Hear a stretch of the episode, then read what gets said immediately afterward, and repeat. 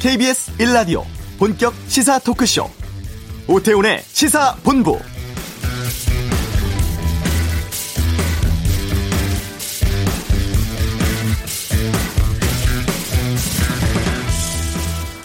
전국 의사 총파업이 하루 앞으로 다가왔습니다. 이번 파업에는 대학병원 전공의와 동네 의원을 운영하는 의사들이 참여할 예정인데요. 이번 의사 총파업의 핵심 의대 정원 확대입니다. 아시다시피 외상센터 같은 그 의사들이 기피하는 부서나 도서 산간 지역에는 의사가 부족한 게 현실이죠. 하지만 이 문제를 해결하기 위한 방안에 대해서는 의사협회와 정부의 의견이 엇갈리는 상황입니다. 지난주 전공의 파업 때는 저희가 의사 정원 확대에 반대하는 대한 전공의 협의회의 목소리를 들어봤고요. 오늘은 이에 찬성하는 보건의료단체연합의 얘기를 들어보려고 합니다. 우리 사회의 의료 정책 어떤 방향으로 가야 할지 한번 판단해 보시기 바랍니다. 오태훈의 시사본부 이번 한 주 오태훈 앵커의 휴가로 시사본부의 진행을 맡고 있는 저는 아나운서 이상우입니다. 이번 주말 한미 연합 훈련이 시작되는데요. 북한이 어떤 메시지를 내놓을지 관심이 또 모아지고 있습니다. 어, 이번 주 한반도에서 살펴보고요. 2부 각설하고에서는 어, 대한 탄핵 이후 처음으로 통합당 지지율이 민주당을 초 추월한 여론조사 결과가 나왔습니다. 이에 대한 여야의 입장 들어보겠습니다. 가나 출신 방송인 샘 오취리가 학생들의 흑인 분장에 불쾌감을 드러냈다가 논란이 일자 사과한 일이 있었죠. 김선영의 세상의 모든 리뷰 시간에 살펴보겠습니다. KBS 일라디오 오태훈의 시사본부 지금 시작합니다.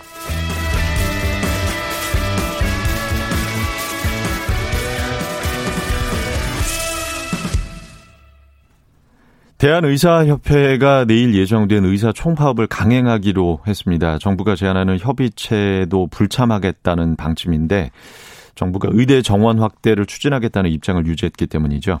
오늘 오전 11시 박능우 보건복지부 장관은 대국민 담화도 발표했습니다. 아, 지난주 시사본부는 대한전공의협의회 김영철 대변인 연결해서 의대 정원 확대 반대 이유 어, 여쭤봤는데 오늘은 의대 정원 확대 필요하다고 보는 보건의료단체연합 정형준 정책위원장 연결해서 말씀 들어보겠습니다.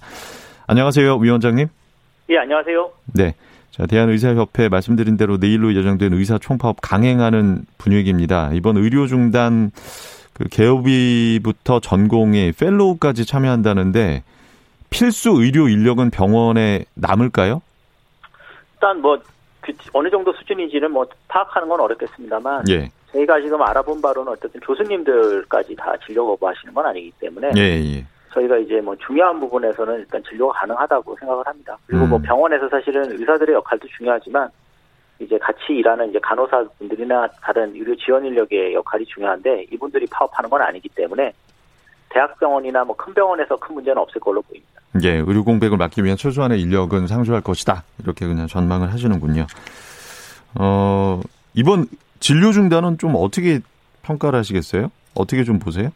아, 예, 뭐, 명분이 좀 없어서 음. 저는 예, 이 부분에 대해서 뭐 전혀 공감이 안 되고요. 그리고 또 이렇게 뭐 대안을 제시하거나 뭐 이렇게 하지를 않고 그냥 반대만 하고 있기 때문에 음. 그 부분도 상당히 좀 문제가 있다고 보고 뭐 진료 거부라고 하는 부분이 사실은 의사로서는 할 수 있는 거의 마지막 저항 수단입니다. 음.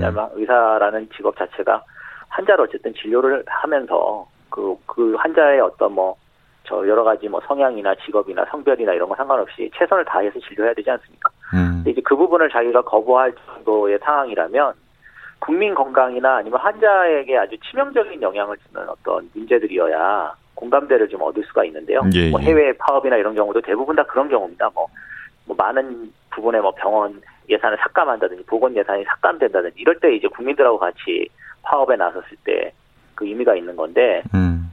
이번에 이제 의사수 정원 문제를 거기다 주되게 논점을 삼고 이 파업을 한다는 거는 음. 좀 상당히 문제가 있다고 봅니다. 예, 예. 지역별로 휴진하는 의료기관이 많아서 국민의 생명과 안전에 피해가 발생할 것으로 예측되는 경우에는 해당 지역의 보건소가 업무 개시 명령을 발동하도록 조치했다라고 예그 오늘 오전 박능우 장관이 대국민 담화를 발표했습니다. 그 일부 내용을 전해드렸는데 복지부가 대한의사협회 입장을 일부 수용했다고 봐도 될까요? 어떻게 좀 보세요? 어 아니 그러니까 수용한 것이 아니라 이제 음. 복지부는 사실 지금 할 수 있는 일이 보건소의 업무 개시 명령이나 아니면은 뭐 휴진 휴업화는 이제 뭐 전공이나 이런 분들의 뭐 교육 수련 환경 뭐 평가 이런 걸로 겁박하는 것밖에 사실 방법이 없는데 음. 그 이제 그렇게 된 이유는 뭐 다들 아시겠지만 한국은 이제 의료 공급이 거의 뭐 95%가 민간입니다. 음. 그러니까 사실 여기서 어떻게 정부가 이렇게 좀 책임 있는 어떤 이런 문제가 생겼을 때 예. 공급을 예. 통제할 수 있는 방법이 없는 것이고요. 음. 보건소가 뭐 할 수 있는 진료 기능이라는 것이 매우 한정되어 있기 때문에 예, 예.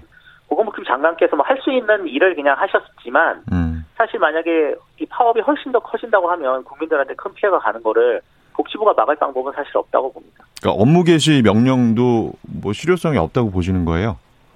왜냐하면은 이 업무 개시 명령이 뭐 이제 더 들어가서 뭐 이제 법률적으로나 아니면 강제하는 여러 가지 장치들을 마련해서 하면 좋겠지만 대부분의 의료기관이 민간이기 때문에 업무 개시 명령이라는 것 자체를 함부로 사용하게 되면 음. 또 다른 반발을 또 불러일으킬 수밖에 없는 구조로 되어 있습니다. 음. 그러니까 이제 뭐 국민들께서는 많이, 많이 답답하실 텐데 그러니까 이런 상황이 이제 발생하게 된 근본적인 이유는 사실 복지부가 운영할 수 있는 병원이나 의원이 사실 거의 없다는데 문제가 이제 시작이 되는 것이죠. 예, 예. 그, 어, 정 위원장께서는 증언은 찬성이지만 방법론이 잘못됐다고 보셨는데, 어, 의사수, 절대 의사수만 보면 어떻습니까? 이게 부족한 건가요? 그러니까 의사수는 사실 절대 의사수라는 거는 없고 이제 상대적인 부분인데요. 예. 이제 저희가 객관적인 어떤 데이터를 가지고 이야기를 해야 되기 때문에 예. 저희 주요 선진국들이 모여 있는 OECD 기준을 주로 많이 참고합니다. 근데 OECD 기준을 봤을 때는 가장 낮은 수준이다. 음. 대비로 이렇게 말씀을 드릴 수가 있고요. 그리고 평균에 도달하기 위해서도 어, 현재 지금 정부가 이야기한 수준의 증언으로도 사실은 평균에 도달하지 못합니다. 예, 예. 예, 그러니까 그런 두 가지 문제가 있기 때문에 사실상 매우 낮은 수준의 의사 인구 대비 의사 수를 가지고 지금까지 한국 의료 체계를 유지해 왔다고 말씀드릴 수 있습니다. OECD 평균 의사 수에 부합하려면 더 늘려야 한다는 입장이세요? 그러니까 이제 OECD 근데 평균 의사 수만큼 늘려야 한다, 말아야 한다는 거는 음. 이 다음 문제인데요. 예. 의사 수가 사실 지금 막 이렇게 논쟁이 되고 있는 게 대한의사협회가 과도하게 사실 이 부분을 집착하기 때문인데 음. 의사 수는 사실 의료 정책에서 이게 상수가 아니고 변수입니다. 예, 예. 그러니까 저희가 병원이 많이 있고 지방에도 뭐 지역 거점 병원이 있고 아니면 특정 진료과가 많이 필요하면 더 많이 필요한 것이고요. 뭐 과잉으로 만약에 의사가 많이 공급되고 있다고 이제 그런 공간들이 많이 생기고 채용이 안 된다고 하면 의사수를 줄여야 되는 거 아니겠습니까? 음. 그러니까 이제 이 부분은 어떤 식으로 의료 공급을 할지의 배치 문제가 먼저 선행이 돼야 예, 예. 그다음에 이제 그다음에 변수로서 의사수를 어느 정도 이제 가져갈지에 대한 계획을 세우는 것인데 음. 그렇게 따진다고 하면 지금 현재 이제 4천 명을 10년간 늘리고 이제 연간 한 400명을 늘린다는 이 계획에서 이 400명을 어디에 배치할지에 대한 계획이 분명히 나와야 예, 예. 좀 의미 있는 계획이 될 수 있는 거라고 보고요. 만약 그 배치하는 곳들이 더 많이 필요하다라고 계산이 된다면은 훨씬 더 많이 또 증원해야 할 수도 있다고 생각합니다. 음, 의사 수는 변수다 어디까지나. 어, 사실 지금 상황을 보면은 뭐 계속 그 지적이 되고 있는 부분이 특정 지역 그리고 특정 병원에 편중돼 있는 의사의 이 재분배, 그러니까 재분배라는 표현이 조금 어색하긴 합니다만은 요것도 좀 염두에 두고 계신 거죠? 근데 이제 다만 현재 예. 한국의 상황이 아까도 말씀드렸지만 인구 대비로 의사 수가 상당히 부족한 나라이고요. 예. 그다음에 또 지금 현재로 진료하고 있는 지역이나 진료 과목을 바꾸는 거는 거의 불가능합니다. 음. 저희가 뭐 10년씩 저도 뭐 재활의학과 의사인데 재활의학과 전문의 하던 사람이 갑자기 제가 외과를 어떻게 하겠습니까? 그렇죠. 그러니까, 예. 예, 그러니까 종별 이런 불균형은 어. 애초에 교육 프로그램에서 교정할 수밖에 없고요. 예, 예. 지역 불균형도 10년씩 그 한 병원이나 그 지역에서 살았던 사람을 지역으로 옮기는 것이 음. 임금이나 처우 문제만 가지고는 안 되기 때문에 예, 예. 저희 시민사회 단체에서는 그동안 계속 이제 지역 할당 이사제나 지역에서 계속 이제 공모할 수 있는 어떤 장치를 마련해야 된다고 주장했던 것이고 예. 그 부분의 일부 내용이 이번에 조금 담겨 있는 것이죠. 예. 지난주 시사본부에서 김영철 그 대한전공의협의회 대변인 인터뷰하면서 이런 말씀을 하셨어요. 출산율 낮아진 상황에서 의사 정원 늘리면 의사 수가 과잉될 것이다라고 얘기를 하셨거든요. 예, 뭐 저는 말씀인지 뭐 그냥 단순히 들으면 이해할 수 있겠지만 출산율이 낮아지면 뭐 산부인과나 소아과 환자들은 줄어들 수 있겠지만 한국은 다들 아시겠지만 고령 사회로 가고 있고 조만간에 초고령 사회로 가게 될 것 같습니다. 음. 소고령 사회로 가게 되면 저희 환자들의 그 일생 동안의 대부분의 진료비는 사실 노인이 돼서 쓰게 됩니다.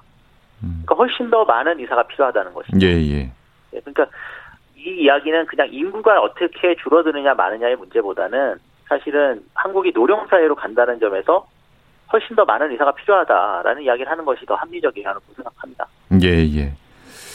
그러니까 의사 정원을 어느 정도 어 확대하는 것, 예.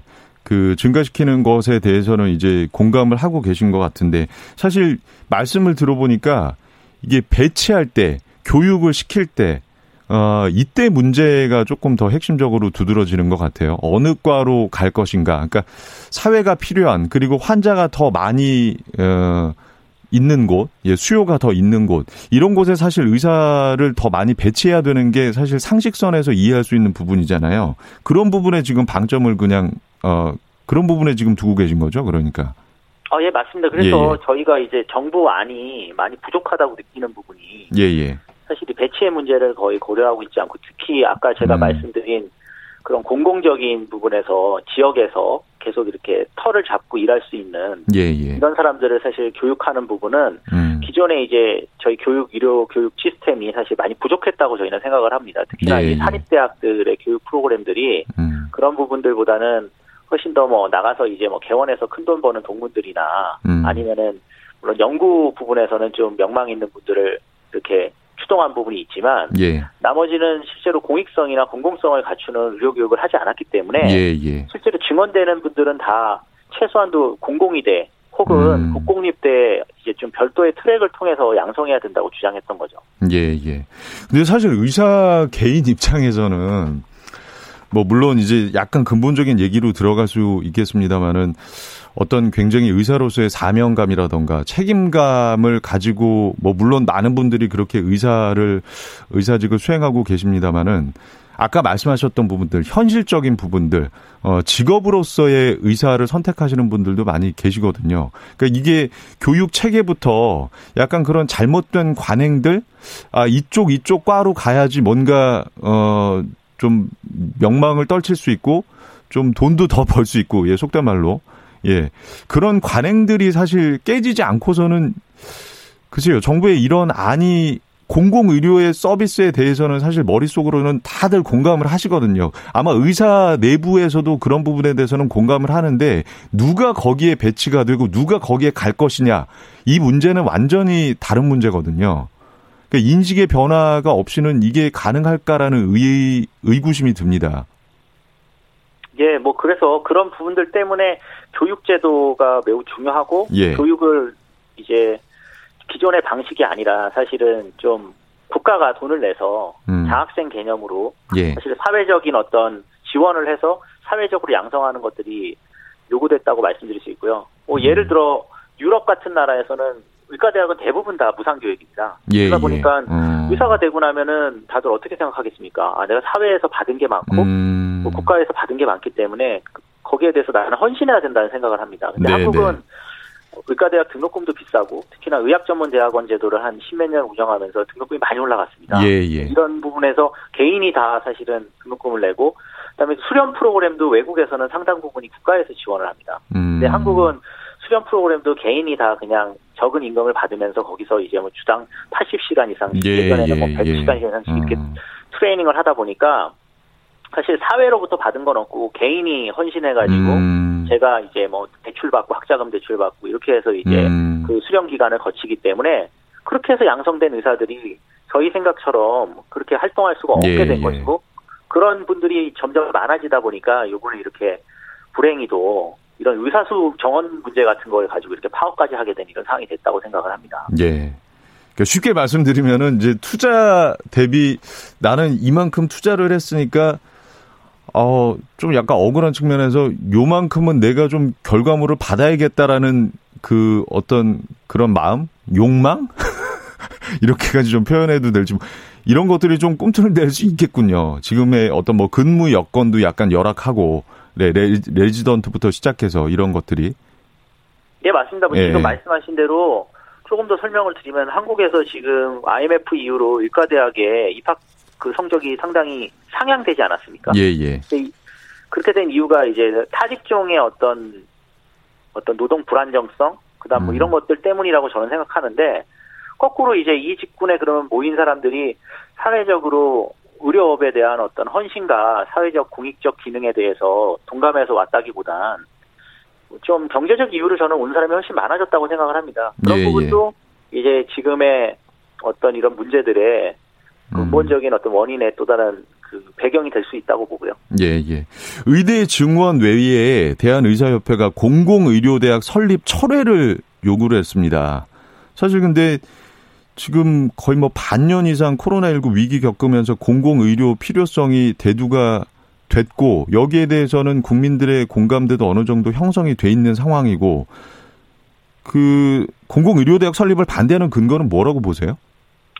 일단 첫 번째는 뭐 이 공공의료 대학이 아쉽게도 정부가 49명 정원에 대단히 이렇게 영세한 이런 공공의대를 이야기를 하고 있습니다. 그래서 아. 제대로 관리가 안 될 거라고 하는 지적 은좀 타당성이 있는데 예, 예. 다만 요번에 이제 의사수 정원 문제랑 같이 결합이 되면서 공공의대도 사실 증원 문제라고 생각을 하는 거죠. 음. 지금 대한의사협회에서 그러니까 증원 자체를 반대하다 보니까 여기까지 지금 어, 확장 확장이 돼서 사실은 반대하면 안 되는 부분까지 지금 반대하고 음. 있다고 보고요. 음. 근데 이 공공의료대학이라는 부분은 뭐 국제적으로 사실 많은 케이스는 아닙니다. 왜냐하면 의과대학 자체에서 공공의료를 가르쳐야 되는 것이거든요. 예, 예. 근데 저희가 음. 이렇게 특성화시켜서 뭐 공공의대를 정부는 지금 뭐 사관학교다 이렇게 의무사관학교처럼 이제 의사사관학교다 이렇게 이야기를 하고 있는데 그렇게 주장을 하더라도 상당히 좀 궁색한 부분이 있고 그다음 또 현재 공공의대 정원을 49명 정도로 정부가 이번에 이야기를 했는데 예, 예. 이 49명 정도 가지고 사실 제대로 돼 있는 음. 공공의료 그 사관학교라고 말할 수도 없고 제대로 된 교육 환경을 거칠 수 없다는 분이 있기 때문에 저는 거꾸로 의사협회가 이제 공공의대 반대할 게 아니라 예. 공공의대 그렇다면 내실화를 주장하면서 공공의대가 음. 정원이 100명 이상 되는 좀 음. 규모가 있고 예, 예. 거기에 이제 걸맞는 어떤 교육 시스템과 이런 교육 대학병원이 같이 이렇게 따라가는 거를 주장하는 음. 게 맞지 않나 이렇게 생각합니다. 예, 예. 자, 지역 의료 현실을 또 얘기를 하지 않을 수가 없습니다. 지방에서는 산부인과가 없어서 출산하기 위해서 다른 지역에 갔다는 문자 정말 많이 보내주시거든요. 뭐 지금도 몇 분 보내주셨고, 의료 인력이 정말 많이 부족합니까? 그러니까 이제 부족하다는 이야기를 아까도 계속 제가 동의는 하는데 이 배치 문제가 당연히 연결이 음, 됩니다. 이제 네네. 지방에 이제 그 저희가 제일 많이 이야기하는 게 분만 치약지, 그다음에 이제 외상 같은 경우에 좀 치료가 안 되고 있고 응급 치약지 뭐 이렇게 아주 중요한 필수 의료 부분들이 지금 지적이 된 게 거의 한 30년이 됐습니다. 예, 예. 근데 그 문제를 이제 해결하기 위해서 정부가 사실 그 동안에 돈을 많이 안 썼습니다. 음, 돈을 써서 거기 공간을 마련하고 애초부터 이제 수련돼서 나오는 사람들을 그쪽으로 불러들였어야 되는데 음. 그렇게 안 하고 그냥 계속 민간 그 의료 공급에서 어떤 인센티브를 주는 방식으로 예, 예. 운영을 하려고 하다 어. 보니까 사실 처음에 이제 지원금이 나올 때는 민간 의료기관이 잠시 가서 거기서 일을 하고 음. 공간을 마련하고 그 병원에서 산부인과를 개설하지만 지원금이 끊기거나 아니면은 거기서 일하는 의사 선생님이 갑자기 없어지게 되면 음. 그때부터 방법이 없어지는 것이기 때문에 예, 예. 애초에 이 부분은 다 공공의료 기관으로 공급을 했어야 됩니다. 어, 당연히 애초부터. 공공의료 기관으로 공급을 했으면은 어떻게 이런 문제가 생기겠습니까? 그러니까 음, 지역의 그 의료 공급이 부족하다는 뜻은 사실 민간에서는 수익성이 없기 때문에 안 간다는 뜻이기 때문에 음. 그런 취약지에는 지역 거점 공공병원을 설립을 하고 예, 예. 거기에 필수 의료과들을 지정을 하고 그 필수 의료과에서 일하는 분들의 예. 어떤 고용 안정성이나 지속 가능성을 보장을 해주는 시스템으로 갔다면 음. 문제가 해결됐을 것이기 때문에 이번에 의사수 정원 문제 지금 논의 중이지만 취약지 부분은 취약시마다 사실은 공공의료 기관을 빨리 어떻게 설립할지 지금 정부 음. 이야기에 따르면은 지금 한 8개 군 정도는 지역 거점 공공병원을 지금 이야기를 하고 있는데 이 부분에 대한 예산과 계획이 빨리 제출돼야 된다고 봅니다. 그러면은 대전협 측에서 주장하고 있는 지방 근무에 대한 인센티브를 시행해야 한다. 뭐 지역 가산 수가라든가 지역 병원 확충이라든가 이런 것들은 사실 뭐 장기적으로 봤을 때는 그렇게 큰 도움이 되지 않는다고 보시겠네요. 아니 뭐 가산 수가는 예. 단기적으로는 해야 된다고 보고요. 예. 지금 뭐 저희가 의사를 당장 글로 보낼 수가 없다면 음. 경제적인 어떤 이해관계를 조금 더 보충해 주는 것이 맞다고 봅니다. 예, 네. 예. 지역 병원 확충은 저도 동의하는데 이제 문제는 이 지역 병원이 민간 병원이어서 안 된다는 거죠. 아. 그냥 민간 병원은 설립할 때 네네. 지금 뭐 아- 최근에 있었던 뭐 외상센터 아주대 같은 경우도 200억을 들여서 외상센터를 사실은 음. 그 공적으로 지어준 셈인데 아주대병원은 사실 그 부분에서 병동이 포화가 되면 본, 본인 병원에 있는 병상 하나를 안 내주지 않았습니까? 음. 그러니까 민간 병원은 사실 아주 그 차가울 정도로 사실 수익성만 지금 어떻게 음. 보면 운영에 있어서는 따라갈 수밖에 없는 구조입니다. 그렇기 때문에 여기에 공공병원을 지역에다가 설립하는 부분이 필요하고 설립을 빨리 해야 된다는 예, 점에 예. 대해서 좀 강조드리는 거죠. 예. 정부가 지역 의사제를 도입하기로 했어요. 지역의 인재를 뽑아서 장학금 지급해서 교육을 하고 10년간 지역에서 근무하는 제도인데 이제 의무 복무 기간이 끝나면은 전문의들이 수도권으로 이동할 거라는 우려도 상당히 나오고 있습니다. 이건 어떻게 좀 보세요? 아, 예, 그 부분은 저는 지당한 지적이라고 음. 보고요. 저희도 그래서 지금 이 부분에 대해서 예, 예. 빨리 정부가 재검토하고 다 시정해야 된다고 봅니다. 이번에 발표된 내용을 보면 이제 400명 중에 300명이 지역의사고 또 특히나 그 중에 50명은 산업체 의사입니다. 음. 산업체라고 하는 게 뭐 의료기기 화장품 회사이기 때문에 이런 식으로 의사를 늘리는 거는 저희는 절대 반대하기 때문에 그 부분을 일단 철회해야 음. 된다고 보고 지역 의사 부분을 조금 설명을 드리면 이 300명의 지역 의사가 사실 수련하는 그 기간이 다 이 의무 복무 기간에 포함이 됩니다. 예, 그러면 예, 예. 지금 뭐 수련 기간은 국민들께서는 정확하게 이해 못하실 수 있지만 인턴 1년, 레지던트 4년에 fellow라고 불리는 요즘에 분과 전문의까지 하면 2년이 필요합니다. 예, 그러면 예. 7년을 수련해야 되는데요. 예, 예. 10년 의무 복무 기간에 수련 기간이 포함되게 되면 지방에 이제 민간 사립대에서 7년 정도 어. 일을 하고 그럼 3년밖에 안 남네요. 3년만 어. 일하게 되는 것이죠. 예, 예. 그렇다면 지역의 거점을 잡고 터전을 잡고 그곳에서 일을 하게 될지는 의문이 듭니다. 그래서 음. 저희는 전문의가 되고 나서 10년 국부 공부를 해야 되고 음. 또 이 수련병원도 민간 사립대에서 수련하는 것들을 제한해야 된다고 봅니다. 공공병원이나 국공립병원으로 한정해야만이 음. 좀더 장기적으로 지역에 남아서 일할 수 있지 않을까 생각합니다. 네. 자, 오늘 말씀은 여기까지 듣겠습니다. 고맙습니다. 예, 감사합니다. 예, 보건의료단체연합 정형준 정책위원장이었습니다. 잠시 교통, 어, 이어서 이 시각 교통 상황을 확인하고요. 헤드라인 뉴스까지 듣고 돌아오겠습니다. 교통정보센터 김한나 리포터. 네, 12일 만에 모습을 드러낸 서울 시내 잠수교 상황입니다. 오늘 오전부터 청소 작업과 보수 작업이 진행되고 있는데요. 시간이 걸릴 것으로 보여서 오늘 안으로는 통행 재개가 어려울 것으로 보입니다. 또 올림픽대로 방화대교 남단 개화 육관문과 자유로 현천 육관문 통제도 계속되고 있으니까요. 다른 길을 이용하시는 게 좋겠습니다. 한편 무더위 속에 오전 교통량이 많아서 지금도 간선도로 곳곳이 많이 밀리고 있고요. 서부간선도로 안양 쪽은 금천교 부근에서 작업까지 하고 있어서 있어서 신정교에서 금천교 쪽으로 가는데 50분이나 걸리고 있습니다. 고속도로는 강원도 쪽으로 이동하는 차들이 많고요. 수해 복구 작업을 하는 곳들도 있는데 경부고속도로 부산 방면으로 옥천 4터널 부근에서는 2차로를 차단하고 작업을 하고 있어서 옥천에서 금강 쪽으로 9km 지나기가 무척 어렵습니다. KBS 교통정보센터였습니다.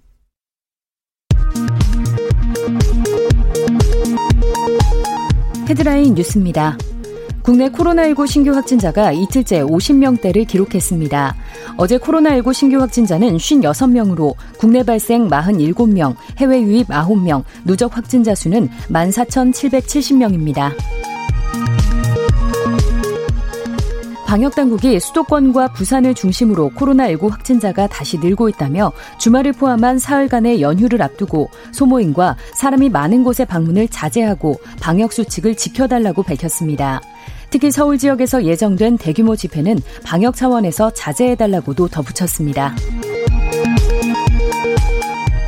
더불어민주당 김태년 원내대표는 정부와 민주당은 기후 위기에 대응해서 재난 대응 매뉴얼을 다시 작성하겠다고 밝혔습니다.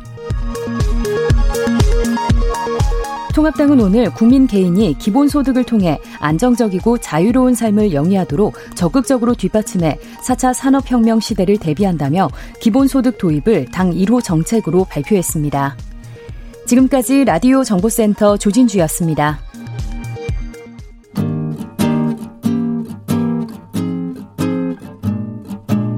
KBS 1라디오 오태훈의 시사본부 여러분의 참여로 더욱 풍성해집니다. 방송에 참여하고 싶으신 분은 문자 9730번으로 의견 보내주세요. 짧은 문자는 50원, 긴 문자는 100원의 정보 이용료가 붙습니다. 애플리케이션 콩과 마이케이는 무료고요. 시사본부는 팟캐스트와 콩, KBS 홈페이지를 통해 언제나 다시 들으실 수 있습니다. 많은 참여 부탁드려요.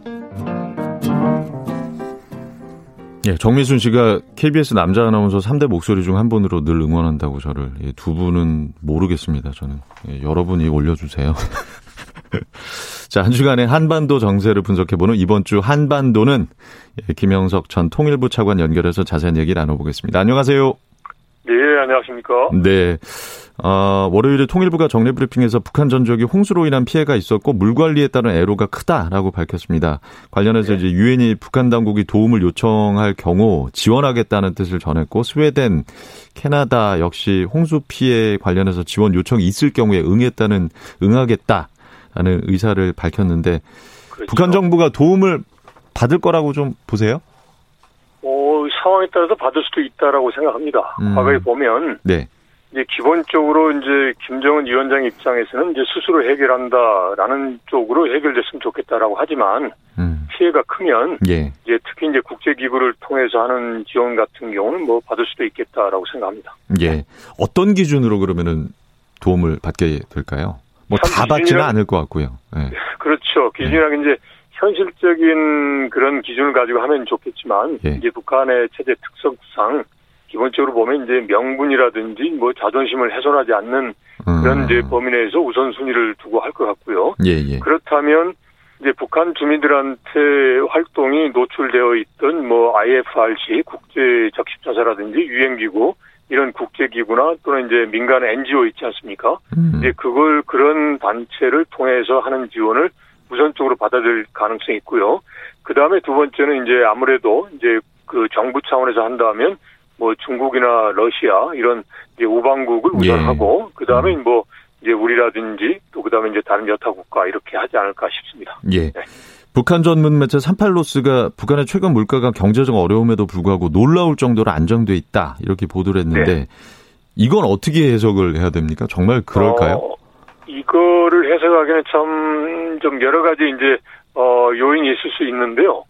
우선 이제 지금은 이제 국제사회 제재가 있고 코로나가 있는 이제 어떻게 보면 정상적인 상황 아니란 말이죠. 예. 그런 상황에서 어 이런 북한의 장마당의 물가의 이럴 현상을 분석을 한다면 우선 첫 번째는 이제 제재로 인해서 대외적으로 수출할 수 수출이 막혔지 않습니까? 예, 그러니까 예.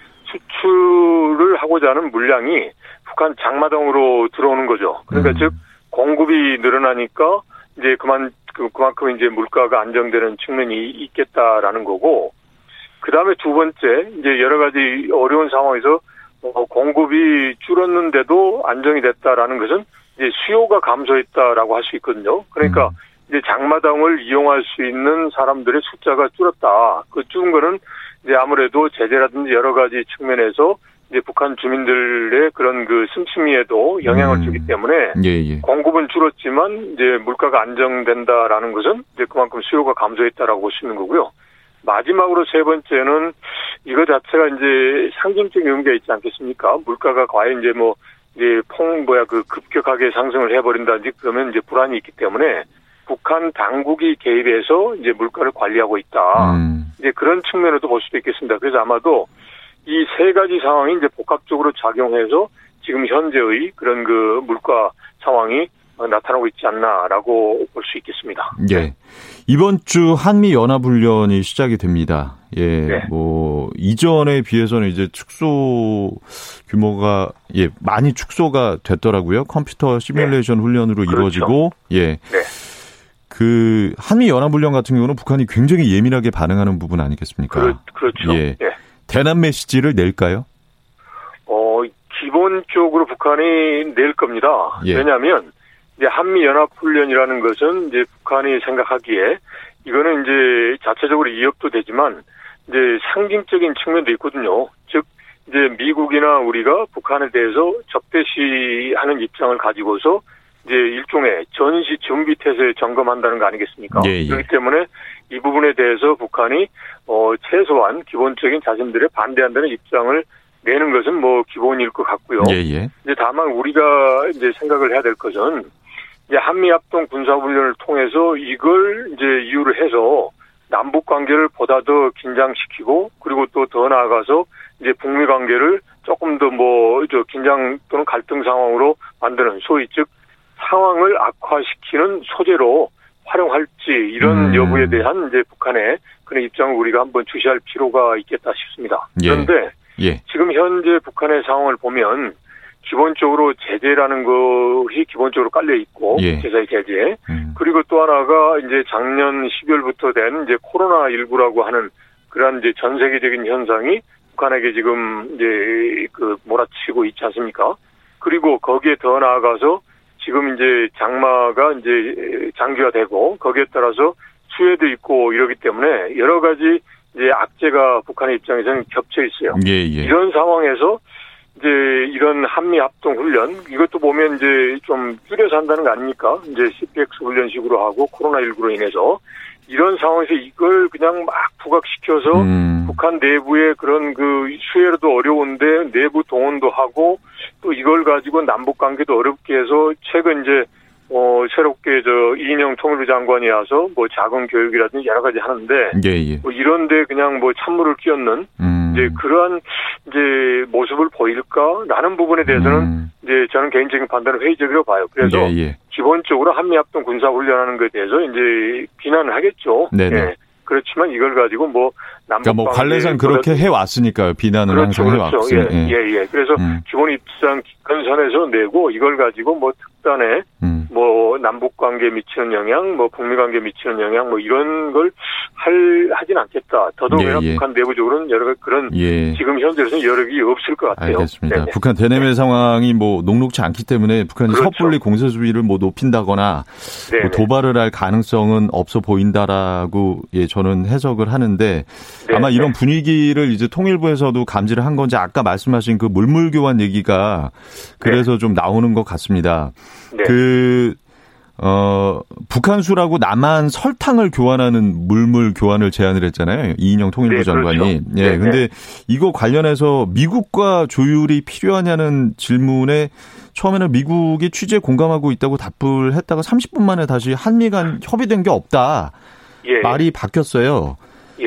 예. 이게 조율이 필요한 상황입니까? 미국이랑? 그게 일반 이제 통일부에서 추진했던 거는 이 품목 자체가 안보리 제재 결의안에서 적시한 이제 물자가 아니고 예. 방식도 이제 소위 벌크 캐시와 관계없는 물물 교환이기 때문에 예, 예. 안보리하고 협의할 사안은 아니다라고 음. 일차적 판단한 것 같아요. 네네. 그런데 우리가 이런 게 있지 않습니까? 이제 기계적으로 해석하는 것도 있지만 취지를 가지고 이야기할 수도 있잖아요. 예, 예. 그러니까 이제 아마도 국내 이제 외교부라든지 또는 이제 미국에서 뭐 이게 개별 조항에는 이제 적시가 되어 있지 않지만 음. 취지하고 이건 한번 생각해 봐야 되는 거 아니냐.